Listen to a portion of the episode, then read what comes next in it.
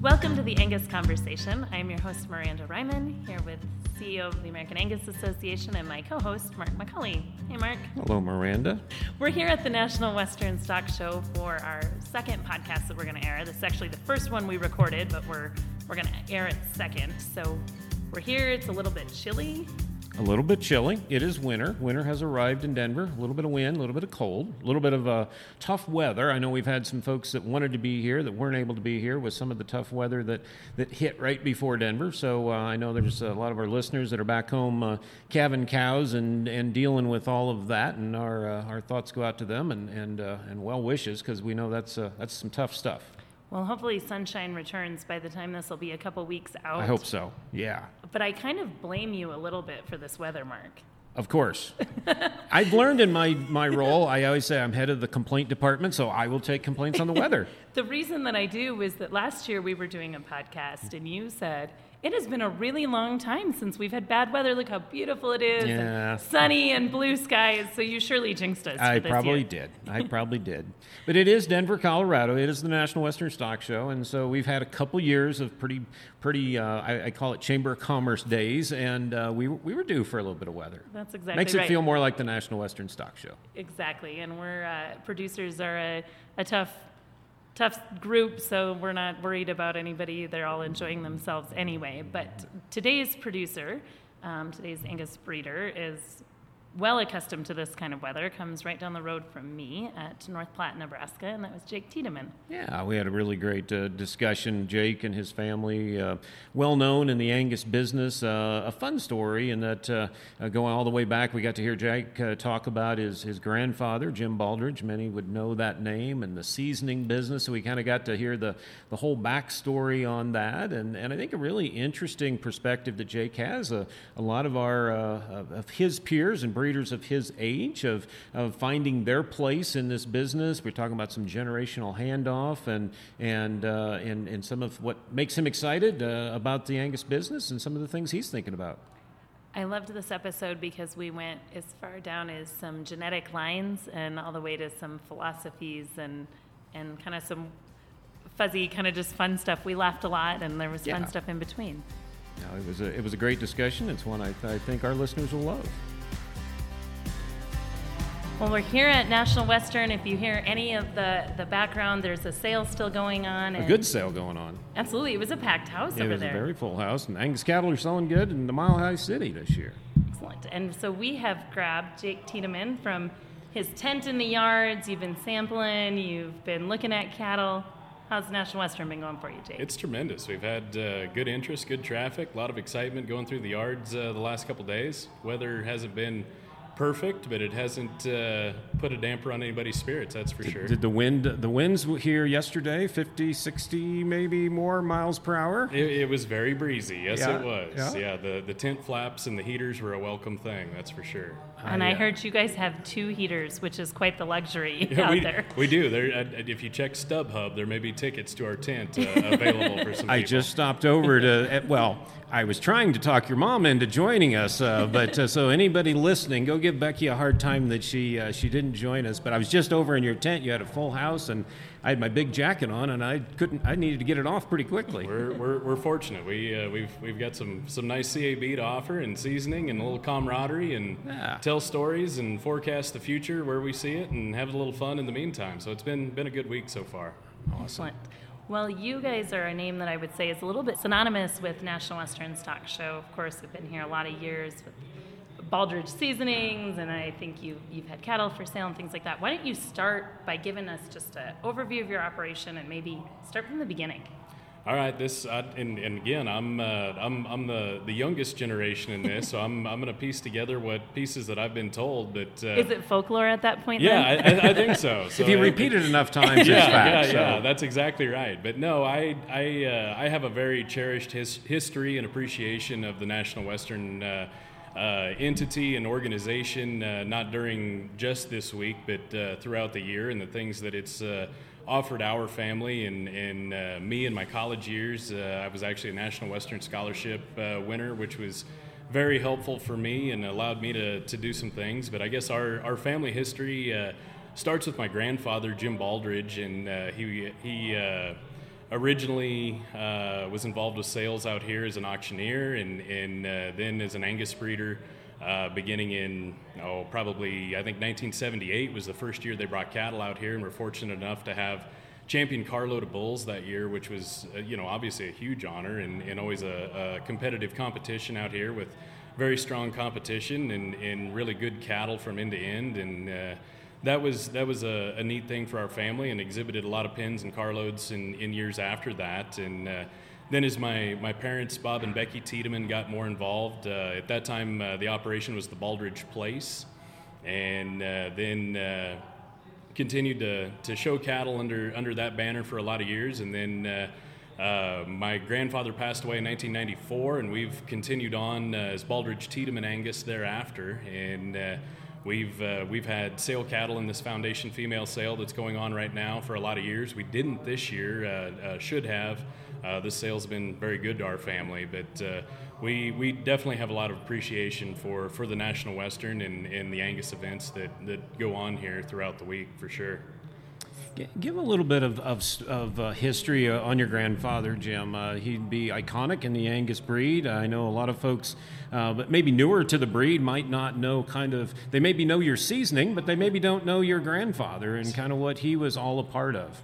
So, so Grandpa worked. Uh, well, he, he, started out in in Milan, Missouri, north central Missouri, Sullivan County, and that's where he was born. And uh, attended the University of Missouri, I believe, for for a year or two, and then uh, began began working in uh, uh, oh for different publications. He worked for the Corn Belt Dailies, and he I believe he worked for the Angus Journal at, at one point in time, and. Uh, sold advertising and, and began eventually managing a few sales and uh, kicked off his uh, auctioneering career in, in that time period as well. And always uh, searched North America for, for the up and coming you know new and different bulls that would impact the breed. And, and had you know quite a few neat sire lines and sires that ultimately were, were showcased here at, at the National Western a lot of times uh, he'd make the big debut for a new sire group here, or bring a new bull out and put on display and sell semen or semen packages and things. And so, uh,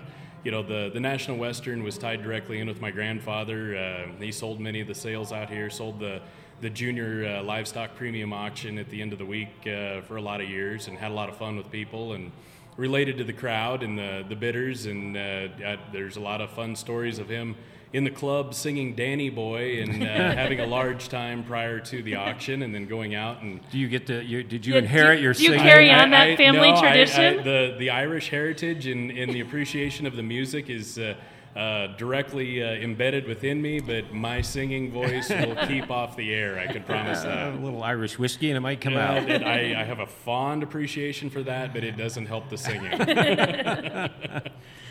So, what was it like uh, growing up with that, I guess, in your pedigree or being known as you were one of Jim Baldridge's? Oh, I mean, it was it was tremendous. I mean, I uh, I'm I turned 40 this year, and I I've missed three national westerns, mm. and uh, so this uh, this entity is is huge in that that respect. But you know, growing up with Grandpa, I was 11 when he passed away, and and spent a lot of time in the vehicle with him, traveling to sales.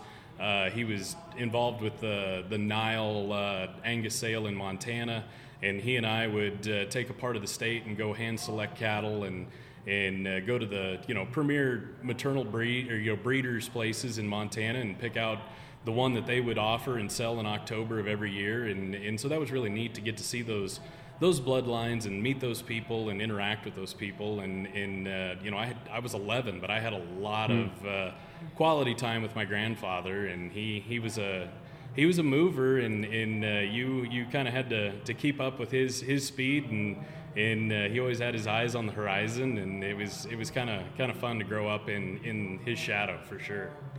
And that would have been, I'm trying to do a little bit of math here, but probably at that time you were already starting to build your own herd. Oh, absolutely, yeah. He uh, he he bought me my first cow from uh, from TC uh, Ranch in one of their early cow sales, and she was an own daughter of Traveler and a uh, really good producer, and and I showed some bred and owned females out of that cow line, and then I was fortunate enough to, to get a, a Rachel cow from uh, GDAR, which was a very impactful cow family for me, and uh, across the breed, and then you know some forever ladies and some fun stuff like that. So I, I got indoctrinated into cow families and some of those cool maternal uh, producing cow herds, performance cow herds, early early in life.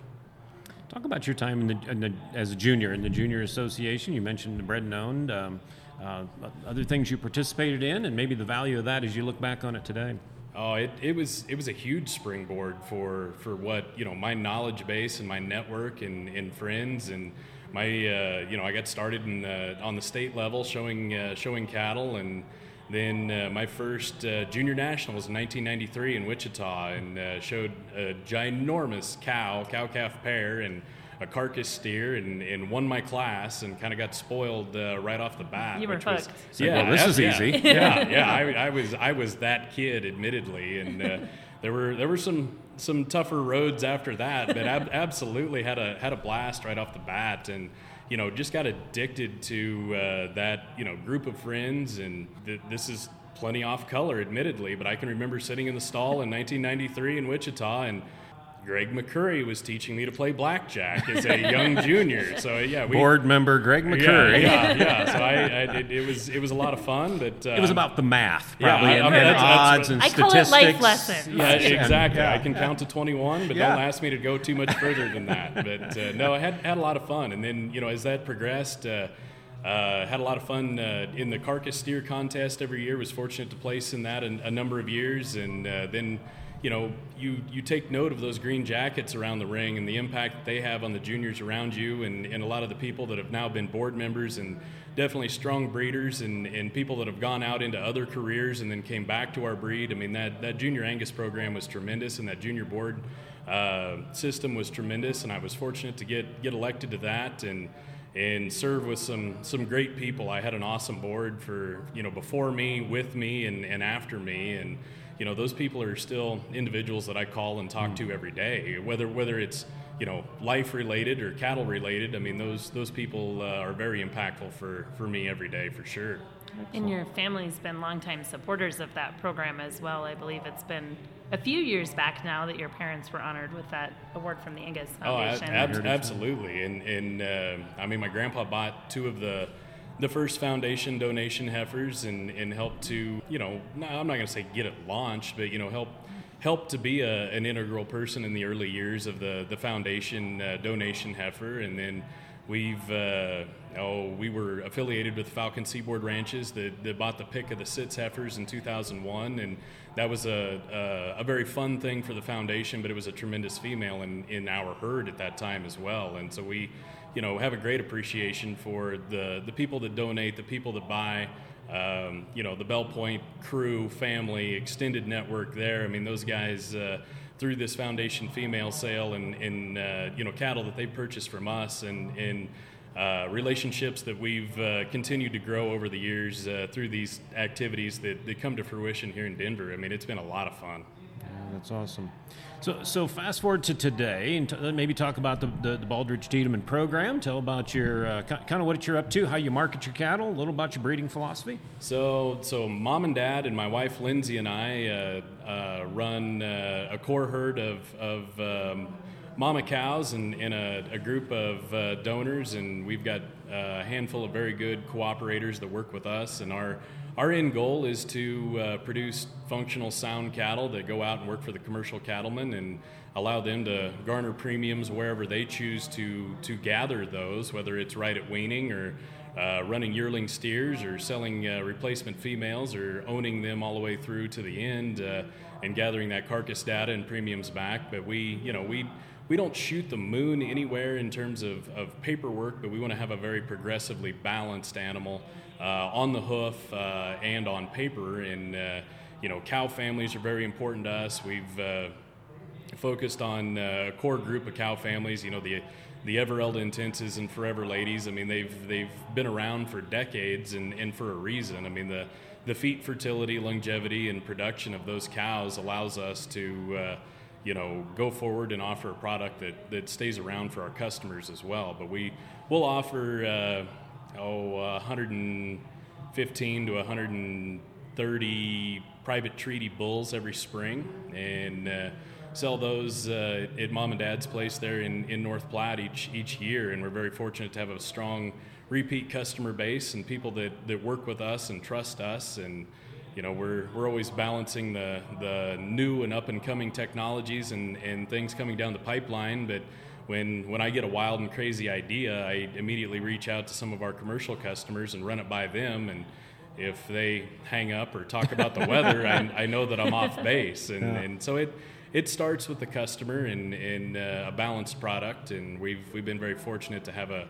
a great group of customers that have stuck with us throughout the years and, and we also have a uh, a female production sale in November every year. Uh, Saturday before for Thanksgiving, we have a female sale with the the Frank and Cattle and Genetics uh, family in, in Nebraska, and uh, offer uh, Angus of our own and, and with them, and have have a good good working relationship with with them, and have a fun female sale as well.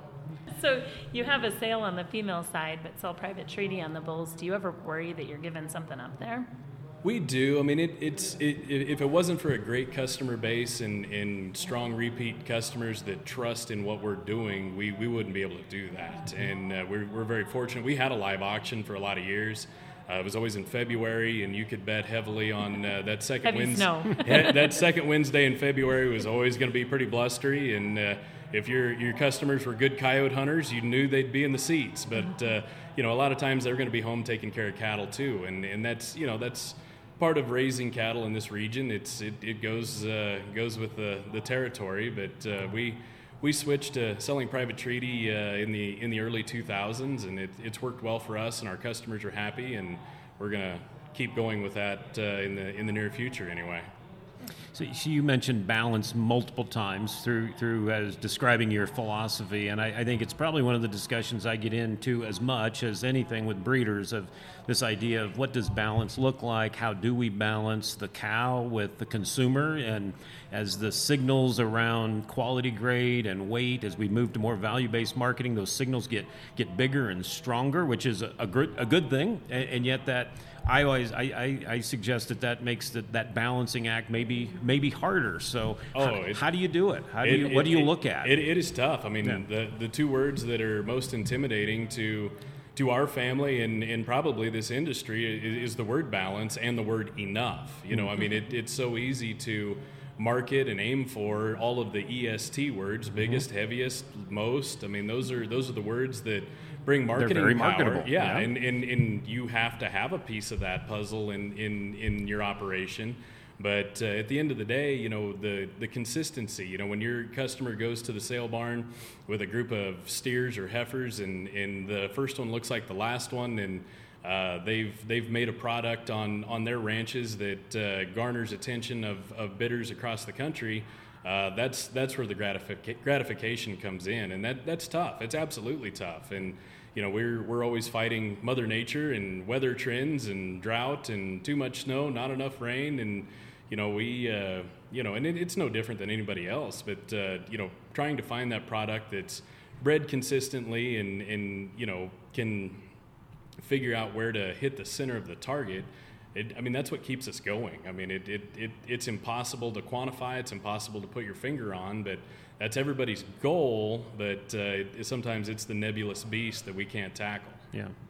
So maybe talk about the tools you guys lean heavy, heaviest on. You talk about cow families. Sounds mm-hmm. like that's something that you guys, I think, have over, over time have always put emphasis on cow families. Um, you talk about um, the EPDs, indexes, genomics in general. Just kind of what's your approach? I, I, think you have to you have to reach into each of those toolboxes and, and bring a little bit of all of that to the table. I mean, whether it's uh, you know I, am gonna I'm gonna make a few of my close friends uh, cringe and giggle, but I'm a I'm a staunch supporter of the Pathfinder program, mm-hmm. and and uh, you know we're fortunate that a lot of our donors have earned the Pathfinder status and, and they're productive and and uh, you know come back and do it year after year, and uh, then you know, when you reach into the paperwork, I mean, it, it starts with a live calf, so the calving ease and, and uh, birth weight EPDs, and then uh, you know your customers got to got to everybody sells by the pound, whether it's carcass weight or it's weaning weight or yearling weight. I mean, those those numbers are are absolutely important to us, and then is uh, you know marbling in, in the quality product that we try and go to the public with when our CAB uh, oriented programs. I mean, we, we absolutely have to be conscious of, uh, of marbling. And, and, and honestly, marbling is the one that probably uh, is the toughest for us to find a comfort level with enough because it's hard to have enough of a good thing. But uh, as you're, you know, you know, you want to gather up the balance of, of growth and fertility and, and calving ease and production traits and longevity. But, uh, you know, you want to keep pressing the gas pedal down a little bit to keep allowing those opportunities for your customers to to get those premiums in the marketplace, whether whether they're advertising those genetics on a on a set of yearling steers or they're going to maintain ownership all the way to the rail. How do you work with your commercial customers? Do they do they kind of come and, and look to you of, of what they need? Um, have they become more attuned into the, the, cow families that, that you've put in front of them and the EPDs and the tools that are out there? Or?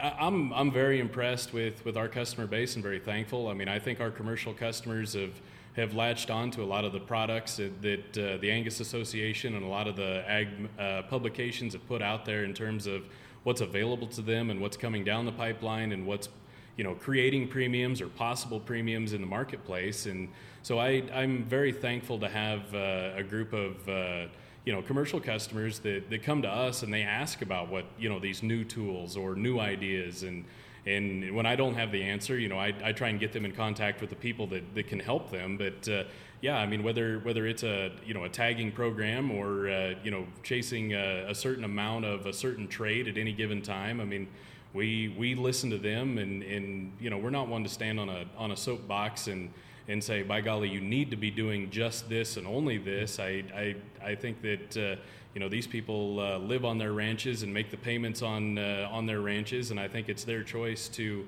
uh, make those tough decisions in, in their operations. But I want to be able to provide the information to help them make those decisions. And uh, very fortunate to have uh, you know a good information flow from our association and our staff and. Uh, not just the Angus Association, but a lot of the ag uh, entities that uh, that are out there are very helpful to our commercial commercial industry. Yeah.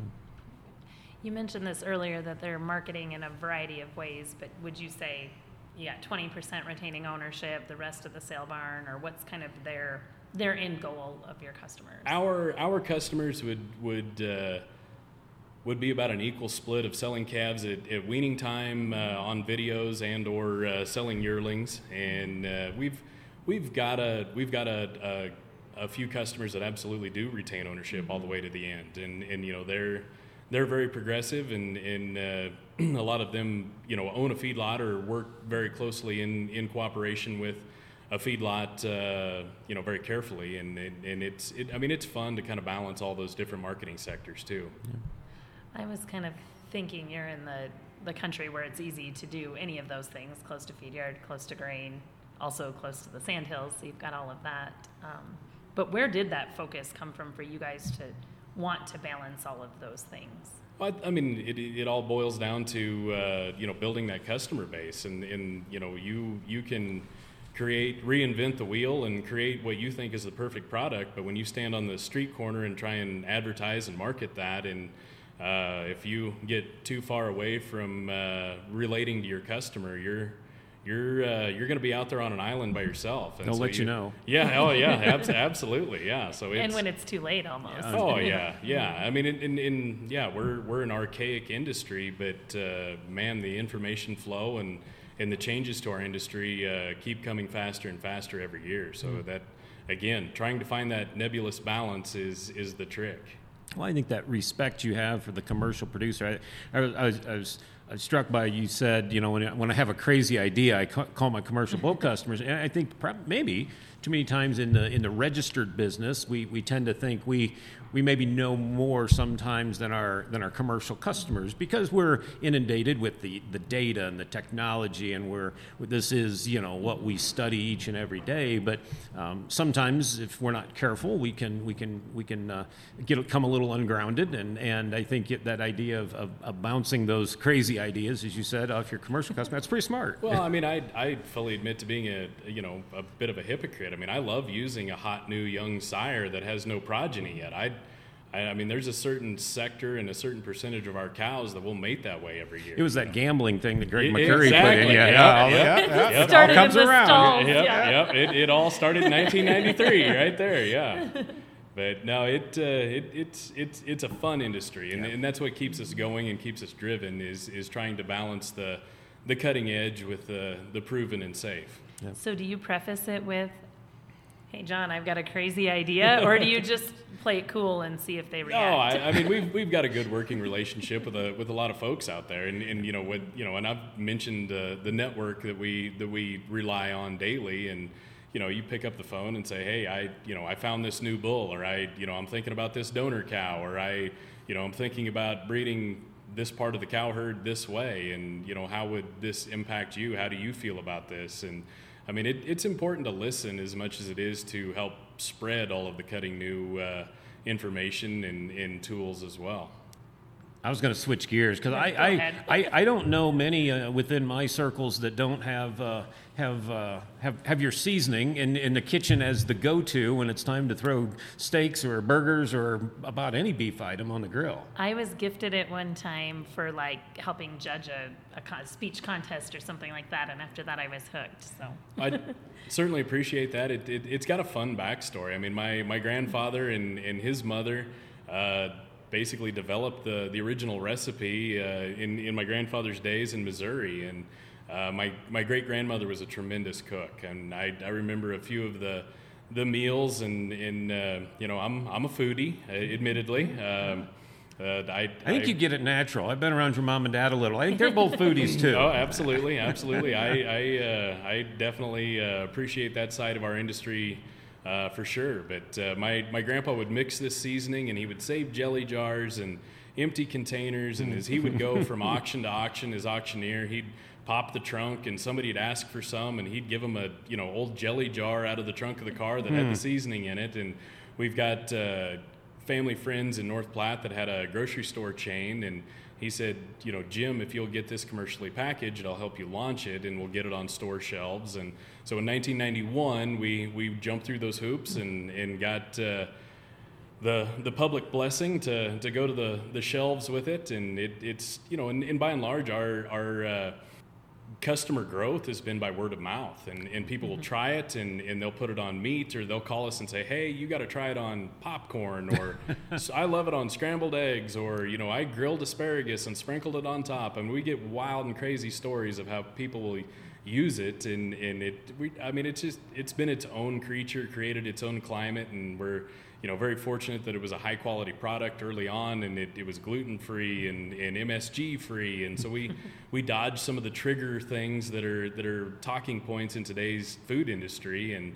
uh, we've, we've had a lot of fun with it. We're, we're very fortunate that, that Grandpa created a, a fun product in that respect. And uh, we've since, oh, um, I'm shooting from the hip, but about 1992 or 1993, we've uh, brought it out here to the yards and served it on uh, New York Strip, and, and now we have uh, CAB Strip and, and Tri-Tip, and working with CAB has been a great partnership for us, and hopefully we've returned the favor and, and gathered some new uh, CAB fans as they walk through the yards and tried the seasoning and, and a good beef product with it.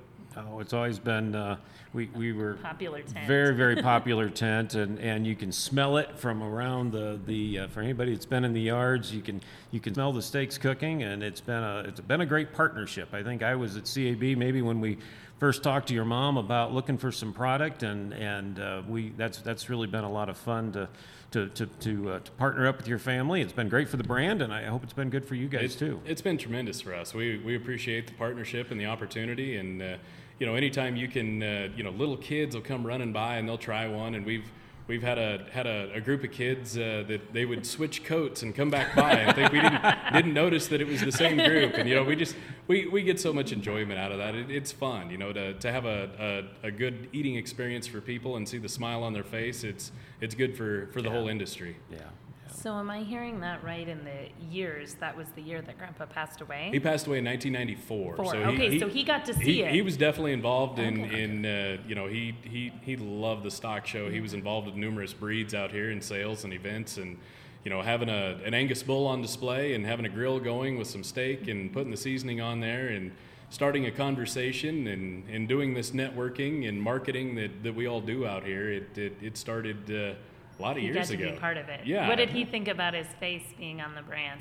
I, I, you know, I, that's that's one where I wish mom was here with us because Right. I, I mean, I was very young when all that started, but mm-hmm. I I remember he had the professional photo taken at that time, and it, and it, it was his seasoning and his secret seasoning, and his picture was on the label, and away we went. We've only had one label change in terms of the the general format of it since 1991, so it's his face has been on it for for a lot of years.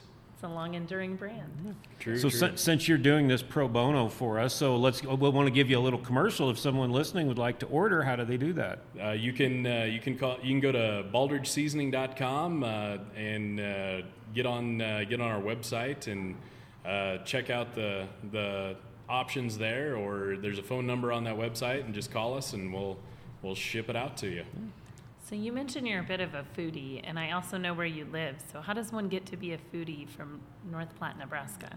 Oh, I mean, we, we enjoy cooking and entertaining for, for friends and neighbors and customers and family events. And, and uh, then, you know, as we travel, I mean, you go to these cattle sales, you, you know, I mean, we're, I think we're all, whether we admit it or not, we're all foodies. And, and I mean, you, the conversations this week, you know, where did you eat last night? What did you have? What did yeah. you enjoy?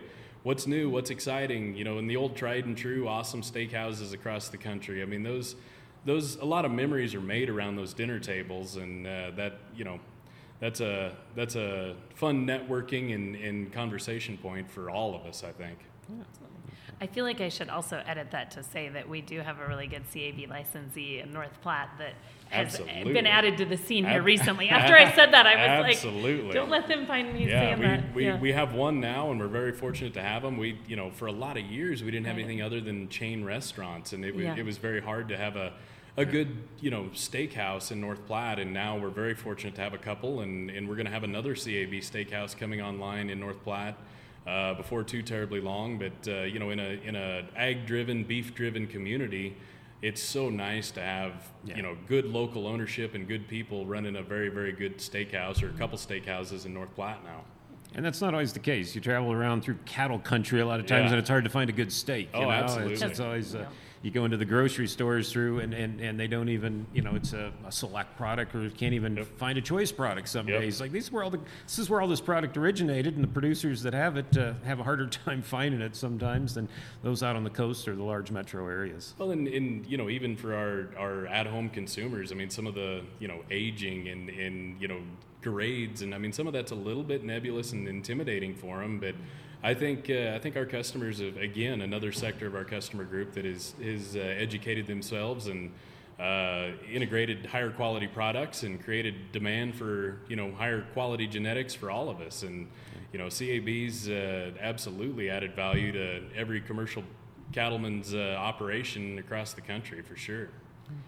Do you think that's shaped uh, your breeding program and how you think about cattle? Or, I mean, Oh, absolutely. Yeah. I mean, I, I mean, we, you know, we all make that hypothetical uh, jump in our mind sometimes. You know, if we hid the registration papers, what would we do differently? And I, I don't know that I want to do that. I mean, you know, in, in nothing else in the world do we get to hide the information, and, and I think it's important to to uh, keep studying, keep learning, and keep using the information, and, and again reaching for whatever you know. Our environments are all different, and and uh, you know the cattle that I raise in Nebraska, or that you know Lindsay's uh, Lindsay's part of the cow herd, and what she does is sometimes different than mine, and what I do is different than somebody in Georgia or New York or California or Hawaii, and you know that's the beauty of our breed is they they're very adaptive, and uh, we've we've uh, all managed to make a market with our our genetics across the world. It, really. Talking about coming back as a as, as the next generation into your operation, talk, talk about that. I, I, I think that's one of the things that's most critical across all of production agriculture is, is this transfer from one generation to the next, and it's it's so hard, and, and yet we, and we know we have a lot of families that are that are that are setting that up to happen or hoping it to happen. So, to talk about how that that's happening. Not to get into the to the to the you know the. the let me see your balance sheet. No, Yeah, but, no, but, I- but obviously the financial piece of all that. So t- talk about how you guys have, have approached that. No, it, uh, I mean it is it is tough. I mean, in, in, in my unsolicited piece of advice, and I don't have the the highlighted, uh, numbered uh, uh, game plan on what to do, but absolutely, you know, have us have an often and and thorough conversation with uh, you know your accounting professionals, your legal professionals, and and and have that you know succession plan and, and those things in place because you know, protecting these ranches is so important to our industry, let alone the families involved. And, uh, you know, for Lindsay and I and, and mom and dad's, uh, you know, little chapter of this book, you know, we were, I'm an only child. And, and um, I, I was the, the one to come back. And I went off and, and did some other things for a while and, and came back to our operation. And, uh, jumped right in, in in a good cattle cycle. So again, I was I was pretty spoiled, but uh, you know, as we all are on the backside of a cattle spi- cycle, it uh, makes you reevaluate some things and and you know make make your pencil a little sharper too. And so I again, you're always studying, learning, and and uh, trying to figure out how to make things more efficient. And but uh, you know, for for Lindsay and I, we've we've been involved. Lindsay's uh, a professional in North Platte, and we've Lindsay and I have a, a business that we're involved with uh, on the side as well. And mom and dad have the seasoning and a, and a couple other uh, entities that they work with, and so we're we're pretty diversified, and so we, we stay busy throughout the year and, and a lot of irons in the fire. But uh, when there's something going on, you know, we all rally and, and come together and help each other, and uh, it's it, you know we're very very fortunate in that respect.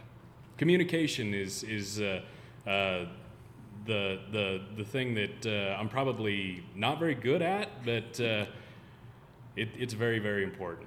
How do you guys, as a family, I know sometimes in a in a business operation, you've got you know you have your weekly meetings and management team meetings. Yet in family, sometimes that that communication that needs to happen, that goal setting, that that planning, sometimes it it if you're not intentional about it, it doesn't happen. How do you guys approach that? Are you just close enough that you kind of know what each other's thinking and yeah I, would say in our instance we are close enough and you know that morning cup of coffee and and you know plotting the day or the week is is important or uh, you know at the end of the day uh, having a having a steak and a and a glass of wine and talking about what's coming up on, on the horizon.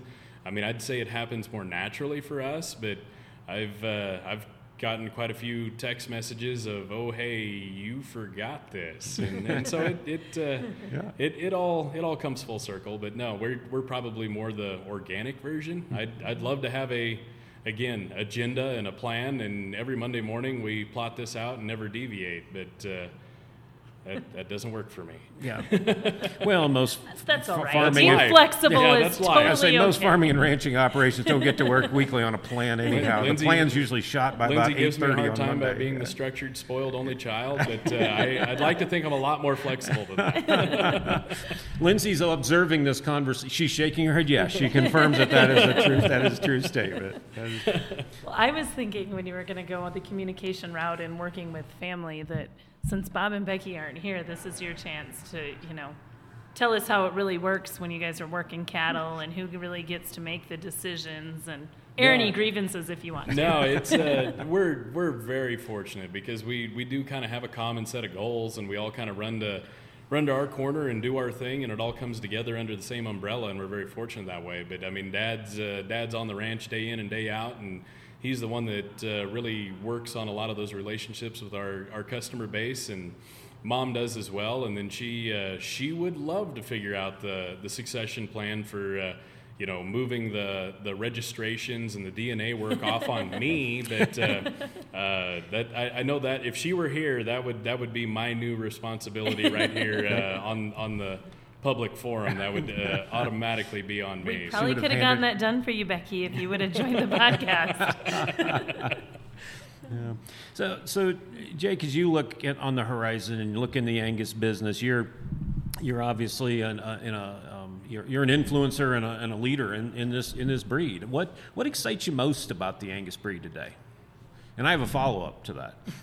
oh, I you know we're calving right now, and you see those new babies hit the ground, and, and it you you can't help but get excited about the new generation, and you want to see what the new sire groups are going to do.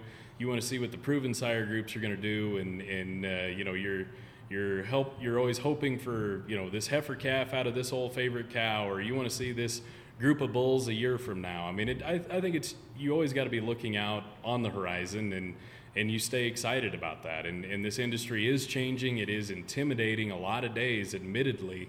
But uh, you know, it, it, at the end of the day, we can only move so fast, and our gestation period is only so long or so fast. And, and you know, we we introduce new technology and, and try and tackle the efficiencies when we can. But at the end of the day, Mother Nature's still in charge, and uh, we're we're just manipulating the intricacies around the edges. And uh, it, sometimes you you have to step back and, and realize that uh, you know we can only do so much so fast. But uh, I, you know, you can't help but be excited about uh, you know new opportunities, especially right now. I think this cattle market's on on the verge of doing some great things and.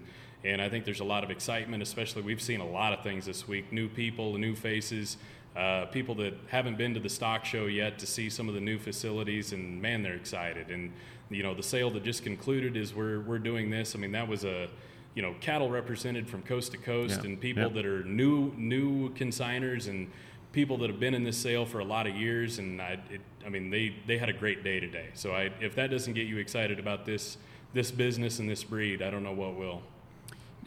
What about the speak to the diversity? And I, you can challenge me if you don't agree, but I, I tend to believe, and, uh, and the sale would be a great example of what we just saw today. The diversity in our breed, we saw it in Oklahoma City. We have, we, and I would say we, we have breeders, in my opinion, being very successful with very different approaches to the Angus breed, very different approaches to the kind of cattle they're wanting to raise, uh, the emphasis they're putting on the data. Um, do you see that continuing? Do you do you? I guess I, I'll let you. If you don't, if you don't agree with that, um, you, no, can, I, you can push I, back. I but- absolutely do. I mean, you you know we've you know at this event alone, you know we've got you know show cattle that have been bred to be show cattle, and and I think that is such an important part of our industry.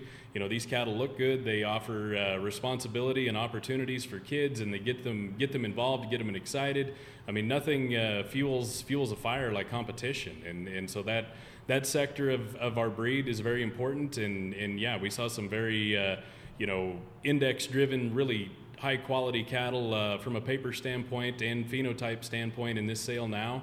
And I, I think that's cool. I mean, these are these are tools that we have, and, and people are getting those EST words in every line of those footnotes, and, and you know all of these cattle brought strong prices today. So I, you know, I sure we may be segmented in in in one respect, but I think the broad, bigger picture and the most important picture is we're all under the Angus umbrella, and our breed can can work in the different corners of of every industry and every corner of this country, and I think that's what's cool. Well, and I think too, if you look, if we if we have eighty plus percent of the of the gene pool of the beef industry is Angus genetics, we, we need that kind of diversity. Absolutely. You know, and I, I truly believe that is that is one of the real strengths of the breed, um, the the diversity in our, our gene pool and the, the diversity and the philosophy of our of our breeders. And I think it's it's why um, I believe that market share is going to continue to grow. I, I couldn't agree more. So I said I had a follow up. So what excites you most? What What are some of the concerns? What as a as a forty year old uh, that that I suspect has has every ambition of retiring, being an Angus breeder? What are the concerns of of, of uh, You know, I mean, currently, uh, input costs and, and uh, some of these efficiencies and inefficiencies are, you know, they're our our inputs and and, and you know cost of production is intimidating. You know, and and land taxes in, in various states across the country are an Especially issue. Nebraska. Yeah, especially Nebraska, and you know, how do we tackle those things? Uh, sometimes, kind of, unfortunately, feels out of our control, but we're hamstrung by them at, at every turn. And so, how do we again try and find the balance and and eke out the efficiencies and the added values for for ourselves and our customers? I mean, it, it's a trick, and it, uh, it again, it's intimidating, but yet exciting too. Yeah. You know, as we look forward uh, as an association trying to respond to producers and what producers need from us and our staff, in what ways do you think the association can help you in the future address your challenges? You know, I, I think the, the I think the Angus Association does a great job with communication, whether it's you know email blasts or I mean one of my favorite periodicals that we get at any given time is the Angus Beef Bulletin, and uh, you know the email blasts are awesome, and the Angus website. You know, I every morning I wake up, read a sale report or see which new catalog's gone online, and I I mean that's exciting, and having that information flow available to us, having it on our phones, our computers, or in our mailboxes, uh, and then to you know compound that with an awesome staff. I mean, growing up in Nebraska, I think back to all the regional managers we've had, and those guys being the the face of the breed in our state. I mean, starting you know growing up with Jim Shirley. I mean, he you you want to talk about an awesome guy and. You know, I, I we just brought on Will Harsh in Nebraska, and I, I told him, I said, "Look, man, you're you're new to this territory, but I've known you for a long time. But uh, you you do a great job, and we're very blessed in the state of Nebraska to have always had awesome Angus staff, and uh, we're we're fortunate that way, and, and to have you know people that can you know whether you know a lot of times they can answer the questions that I can't, and trying to bridge that gap with information flow with our customers or our friends or you know whatever things coming down the pipeline. And I know Mark, I've called you with uh, some things that I've been feisty about or questioning or or concerned about or you know questioning on the horizon, and you've always you know, given me a, a great, well thought out. Uh, you know, it may not always be the answer I want to hear on that day, but I know that it's uh, you know crafted with concern and and uh, for the the greater good of the whole breed. And I I appreciate you know having that access to high quality staff everywhere. I promise we did not pay him to No, say any yeah, of that. I mean, if you really do have a list, a to-do list no, for we've, us, we'll- no, we've. I mean, we've we've worked in other breeds, and and you know the the smaller breeds. I mean, it's tough. You know, you've got a limited staff, and those guys are busy. And uh, I mean, we're we're very fortunate, fortunate, in Angus yes. to to have a, a great staff. You know, whether you know it, it's a paperwork question or hey, I screwed something up. Can you help me fix it? Which for me happens. That happened that one Yeah, time. Yeah, Yeah, it happens. But uh, no, we're we're very fortunate, and and I and I again I I think it. I mean, yeah, this is probably cheesy, but I think it's very important to uh, say thank you, whether it's our customers or to you guys. Yeah. And we appreciate that. Yeah. And uh, again, yeah, we weren't we weren't digging for, for compliments, No. but it uh, and uh, and and I always appreciate your candor. I know if uh, you're you're someone that I can I can reach out to and, and say what what do you think about this, right? And I know I'll is get this a crazy idea? yeah, is this a crazy idea? You know, you know, and um, and so we need that. We need that. I mean, that's something I uh, I I highly encourage of, of, of breeders of all ages, um, not just uh, you know of, of we need to hear what's what's. Uh, what, what they're hearing, what they're dealing with, what the association can be. You know, we can't um, we can't fix everything, right? But we can. Uh, we we want to hear that feedback. We welcome that feedback and value it a great deal. And I always, uh, like I said, I always enjoy our conversations and, and always enjoy I, I, what I know is going to be candor, and which is what we need. My goodness, yeah. Yeah. I may be too blunt at times. Nope. I, do apologize He doesn't apologize have for you that. tagged as feisty in his phone it's- or anything. it yeah. may you be should blunt, hear it's the always ringtone when professional. you- Yeah. I, I'm sure there's been some board members and you that may have me saved in the phone as do not answer. Not at all. Not at all. What, what do we do? I mean, you've got a group of, of your peers of similar age that, that um, um, and I know you guys, and some of you guys are, are, are fairly well organized, and you guys talk, uh, and even I think do some, there's some groups of you that maybe even do some, you know, regular Zoom calls and things. What, maybe speak to that a little bit. What, what can the association do, or ideas you guys have to, to help, um, you know, the, we kind of always joke. We've we we uh, you know we, we invest uh, a lot in our youth programs, and, and we, we get them to, to the time they go off to college, and, and we've got some programs, you know, the BLI program and some things designed for those after their juniors. But then it's it's like, well, then you have to wait a few generations, and we'll get them back as board members, right? Yeah. Because uh, you know, honestly, it's a it's a huge time commitment to be on a board. Oh, and absolutely. stage of life and such is, is it's it's not real easy for a, a young person necessarily to with a you know maybe a young family or just getting started to so what what can the association do or ideas you have of how we we better hear from maybe uh, I'll say your generations or your peers um, are there You're sounding something- very old now, Mark. I know it I'm just I've just thrown in the towel I am old I'm, I'm no, but, but uh, you know, having having that insight and, and having that you know confidence in yourself that, that you want to make sure that you're reaching out to all the corners of the industry. I mean, I think I think that's a huge marker. I have a huge mark of respect for you for even you know acknowledging that. And and, and Ed, as we talked about the the breed and and especially the whole industry being a little segmented at times you know, we're not always going to agree. I mean, as, as a breed, we want to be everything to everybody all the time. I mean, I think that's our goal, period. But, uh, you know, whether, you know, I, I breed one sector of cattle at my house and you do one at your house, and Miranda, you do something different at your house, and it's all three are going to look totally different. We're not going to agree every day. You know, by and large, we're running under the Angus umbrella, but uh, yeah, we're not we're not all going to see eye to eye every day. But I think having that comfort level and, and keeping the lines of communication open are important. And and I'm dodging your question because I don't necessarily have an answer. I mean, I'm it's I'm, a hard question Yeah, I think, mean, I'm, I'm yeah. very I'm very appreciative that that you have that self awareness that you you know you want to be available and and uh, uh, you know, carefully planning and, and thinking about everybody's concerns. I mean, I think that means a lot to us as breeders. But uh, you know, to answer your direct question, you know, will you be on this street corner on Sunday to uh, have a you know town hall meeting to hear uh, this group of Angus breeders' concerns? I mean, yet, I mean, I those things come up. I mean, it, it's the nature of, of development of new tools and, and information flow. And I mean, you know when when uh, sectors are, are feeling neglected or uh, you know slighted, and, and I think you guys hit that hit that head on uh, very well. And and as a breeder, I appreciate that.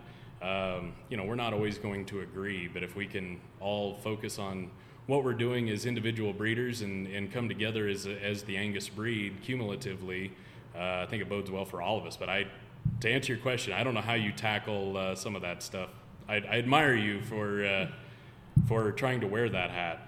Well, and, and honestly, it's it's the reason you know. Commu- I, I say communication today as an association is is so much more challenging, I believe, than than maybe it was 20 or 30 years ago when you know we had the magazine, and of mm-hmm. course that is and and, and still the is. on- in the only avenue that Right, yeah, the only avenue, right? and and the communication cycle was shorter Right, or the news longer i mean like the, yeah. yeah. like it was every month you had a news story not daily hourly Yeah. all the things but yeah So we I- work. So we work hard, Mir- Miranda and and and, uh, and the team at Angus Media and our our communications and PR team work hard to, you know, I, I've told this story a probably on the podcast a few times of a guy that called up during the whole gene editing discussion. He was mad and he said, "Why didn't I know about this?" And I was like, "Well, do you do you read the Angus Journal?" He said, "Nope."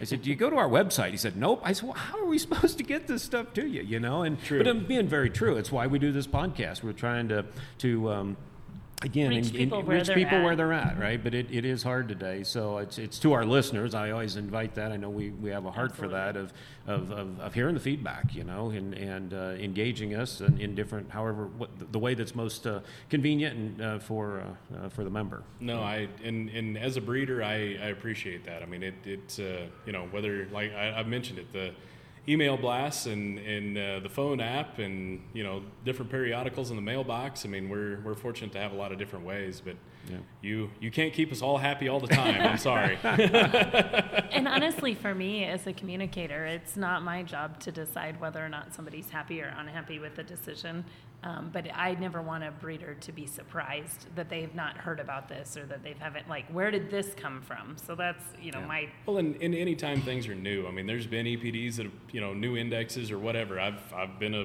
you know, public opponent of some of them in the past, admittedly. And, you know, every time a new one comes along, you know, right when they hit the public domain, it's a little bumpy right off the bat. But if you keep putting your oar in the water and you go with the flow for two, three, four years, five years, man, that ends up being a pretty nice product. And whether you use it or not is up to you. Um, I mean, I mean, I'm I'm a creature of habit, admittedly, and I, I'm sure if you glance to Lindsay, she's she's going to be she's agreeing. shaking her head. She's head acknowledging yeah. again, Uh, yes, but, yeah. You know, change, change is hard, and, Sure, and yeah. especially in our industry, change is hard. And, and I think having that open and relatable uh, line of communication among all the players involved is, is the first line of defense to bringing everybody back together and getting them on the same page again. Sure. Well, we don't ever want to lose sight that change does impact, can impact animal value, which impacts Oh. people's uh, Livelihoods. livelihood, right? So, of course, there, it, uh, Absolutely. you know, it uh, it can stir up some emotion from time to time. So, I feel like it's the balance of progress and patience both at once. I heard you just say like you got to wait a little bit before you decide whether or not. Oh, absolutely, yeah, yeah. Good. Well, Mark, are we ready for the random question of the week? I think we are. I think we've probably you've probably got uh, we've kept you out of the tent long enough, and, and uh, your your mom's probably ready for you to get back grilling some Yeah. tri-tip or something. Oh yeah, we'll we'll Do go. you guys all take a shift on the grill? Oh, we kind of trade on and off, and and uh, you know, Lindsay's here, and, and mom and I, we all kind of trade off, and somebody's chatting with the the locals, and somebody's running the grill, and it it, it kind of we kind of trade around. It's kind of fun. Well, I wrote a random question down, but I'm scratching that, Mark. That She all right? usually does. Uh-oh. Yeah, It's not. Uh-oh. It's not truly random if you got to read it ahead of time, is it? probably Also not. Random. My phone just went off. There we go. All right. Random question of the week. Do you have a favorite um, memory from National Western Stock Show, or I want you to talk about a favorite animal you brought here, Oh. and it could be one and the same. Oh, I mean, there's a lot of them. I mean, I remember one of the first years we came out here with with seasoning. Uh, Grandpa had a bull, uh, Baldridge Alfalfa. He, I think he was a high flyer son, and uh, so we were had him on display in the yards and, and grilling seasoning alongside him, and uh, you know that that was early '90s, and I, I remember that being being a lot of fun. But no, I mean I've I've had uh, had a few few show animals out here. Had uh, you know some pin bulls that that were you know part of my bred and own thing, and that was fun. Had some sale animals. We actually probably the most recent one we we and this is admittedly kind of nerdy, but we we were fortunate enough to sell the first live animal through the new sale Mm. ring, and uh, that was that was a lot of fun, and, and very fortunate to get along very well with her, and and uh, that was a fun activity for our family a couple years ago. But uh, no, we've we've just got a a ton of fun memories from from the stock show for sure. That alfalfa year was probably about the time that you went from being like sidekick to actual help. At, uh, well, I, at at that time, I probably thought I was. I, I, uh, I, I probably got banished to go do tie outs after a while. I'm sure. I don't know. But Well, that's no. actual help. yeah, well, yeah, out of sight, out of mind. Yeah. that's right. Well, very good. Well, be sure to bring our regards to your parents and let them know also that We'll we, do it. We'll do it. No, we're we're very fortunate as a family to have a good relationship with all of you, and uh, appreciate this opportunity as well. Thanks for being with us today. We really do appreciate it. Thank you. Thank you. Every time I visit with cattlemen and women, I learn something new. That's why I enjoyed that episode so much, and I hope you did too. It's also why I'm excited to be headed to the Cattle Industry Convention and Trade Show this week. So if you're in Orlando, stop by booth 1835 and say hi to the entire Angus team. If you're enjoying this podcast, make sure you never miss an episode by clicking subscribe in your favorite podcast platform. This has been The Angus Conversation, an Angus Journal podcast.